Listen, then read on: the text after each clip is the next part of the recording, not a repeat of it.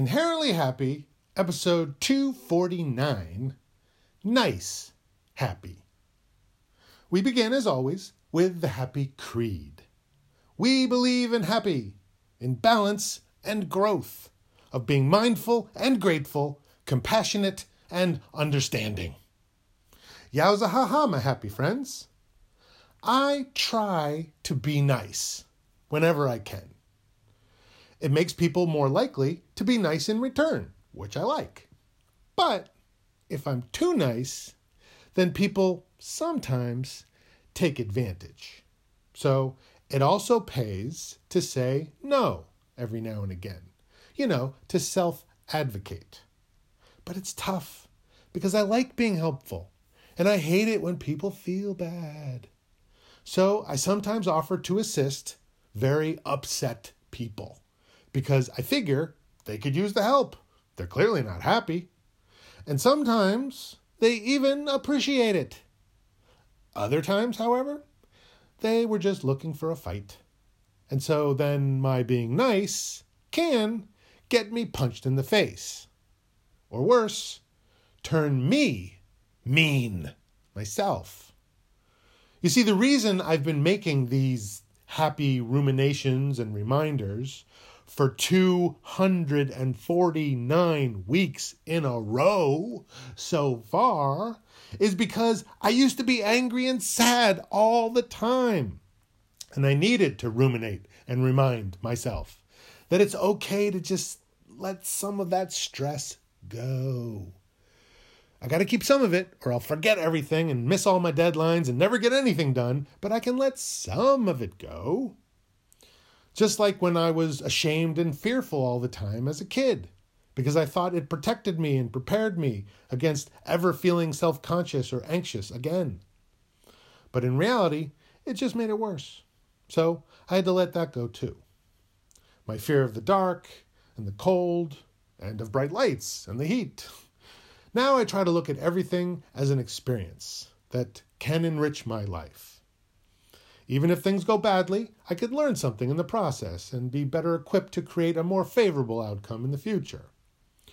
So, if I don't analyze my life like this on a constant basis, then it could get out of control.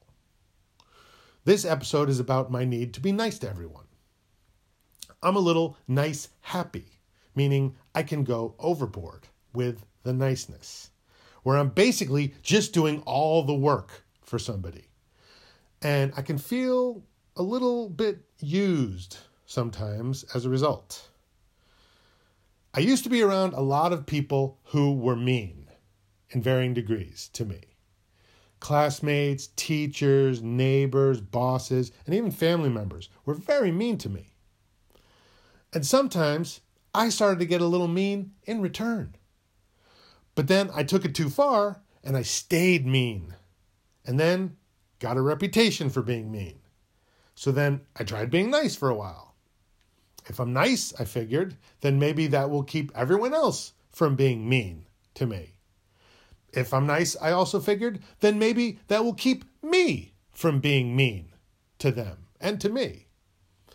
But in practice, it sometimes turned out that when I'm nice to a mean person, it actually makes some of them even meaner. While still other people like me better because I'm nice. So, you know, a great way to make friends or enemies, depending. but even friends can sometimes take advantage. I mean, if I offer to help, even when they don't really need it, what are they going to say? No?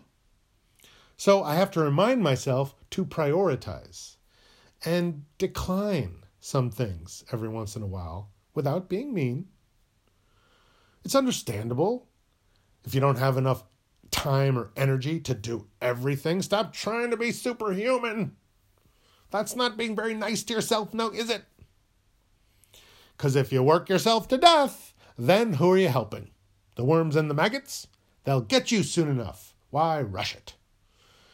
And when you can delegate instead of doing everything yourself, while it may not be as consistent, it still gives other people a chance to grow and find balance for themselves, which is nice.